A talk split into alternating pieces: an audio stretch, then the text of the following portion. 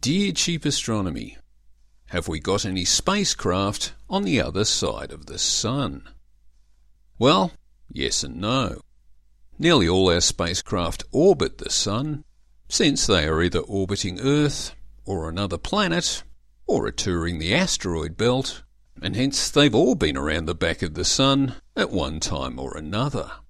The only spacecraft we have that don't orbit the Sun are the ones that are on their way out of the solar system, being the Pioneers, the Voyagers, and New Horizons, which have sufficient escape velocities to leave solar orbit.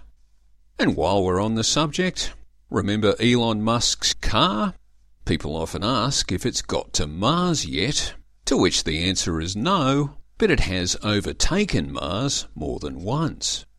Since it left Earth several years ago, and left already possessing Earth's solar orbital velocity, it has been round the Sun several times now.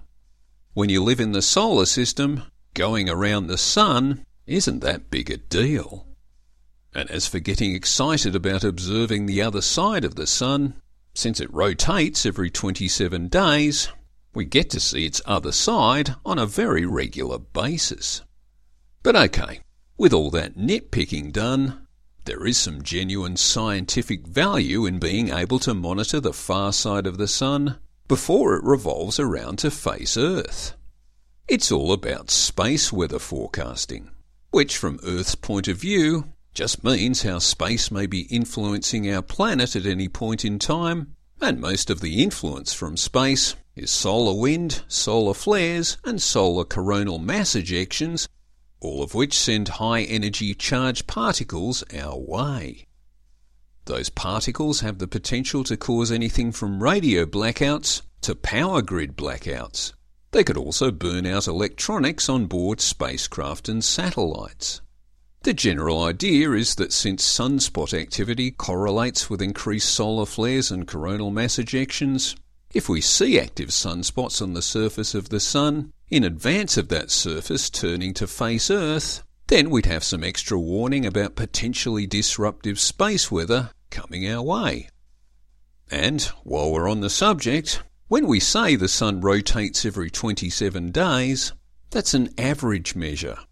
Much like the gas giant planets, different parts of the Sun rotate at different rates. So, for example, material around the solar equator rotates every 25 days, while up near the poles material rotates every 35 days. Also, for your interest, the Earth's orbital plane is tilted by about 7% relative to the Sun's equator, so that we see a bit more of the Sun's north pole around September and more of its south pole around March. But anyway, there are some issues to think through in trying to observe the Sun from the other side of Earth's orbit. If you are trying to do station keeping, that is, to keep a spacecraft in the same relative position to Earth as Earth is moving in its orbit, then you have to keep burning fuel to counter various gravitational perturbations, such as when Venus passes by. To minimise the fuel cost, what you could do is position a sun observing spacecraft at Lagrange point 3, which is directly opposite the Earth on the other side of the Sun. A spacecraft at Lagrange Point 3 could complement the Sun observing spacecraft we currently have at Lagrange Point 1, which is on Earth's side of the Sun, lying between the Earth and the Sun. However, from Lagrange Point 3, you can't readily communicate back to Earth because the Sun is in the way. So you could put relay spacecraft at Lagrange Point 4 or Lagrange Point 5, either of which have line of sight of both Earth and Lagrange Point 3. We got close to something like this with NASA's Stereo spacecraft, which were two virtually identical spacecraft, both of which departed from Earth's orbit around the Sun and then looped back into it, such that one was ahead of Earth in its orbit and the other one behind. Due to the various gravitational perturbations we discussed earlier, they both then began to drift further apart.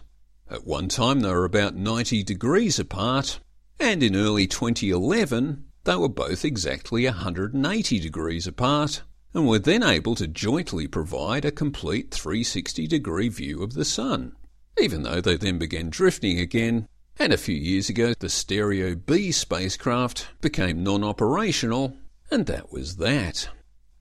So, can we observe the far side of the Sun? Sure. Arguably, we do it all the time. But putting the pedantics to one side, yes, it's possible we could observe the Sun from the opposite side of Earth's orbit at the same time we're observing the Sun from Earth's side of the orbit. And not only is it possible, it has been done. And if we want to do it again, we kind of like the cheap astronomy Lagrange point solution, if only so we can do even more podcasts on Lagrange points, because you can never have enough podcasts on Lagrange points.